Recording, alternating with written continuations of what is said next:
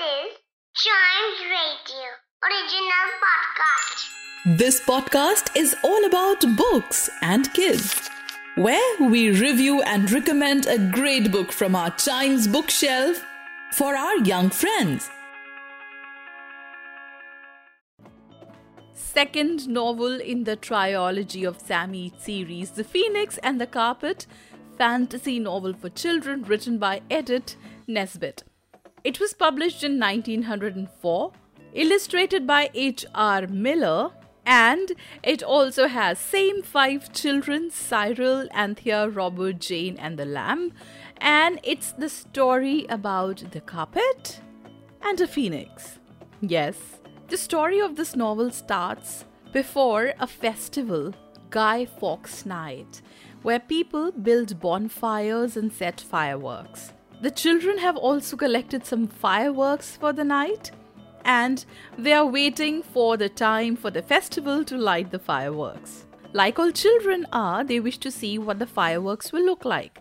So, one of the firework they start in the nursery leading to burning of the carpet. Mother gets really angry but then replaces the carpet with another one. Now, this carpet is a magic carpet. Yes, this magic carpet has an egg on it, and the egg gives birth to a bird, which is a phoenix. And it is a golden talking phoenix.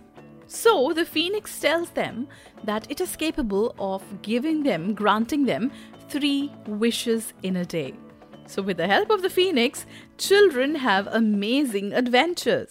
There are moments of terror as well, where children find themselves in situations where they have to be rescued.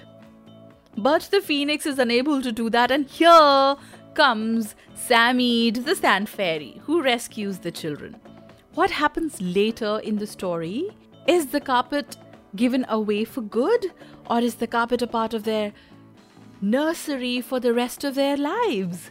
And what are the other adventures the children have? For this, you have to pick up a copy of this book and read it away. Such a magical book which has so many elements, so many features which definitely entertain us.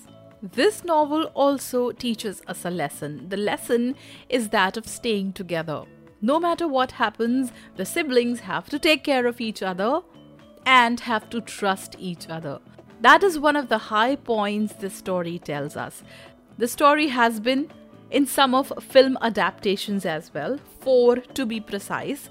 There is a television series produced by the BBC as well, and a feature film was released in 1995 that was made on this story. So, The Phoenix and the Carpet for us second of the Psammead series. For the third story in the Psammead series, the story of the amulet, keep watching the space. And for other novels that we review and recommend, listen to more episodes. And don't forget to like, follow, subscribe, and share Chimes Bookshelf.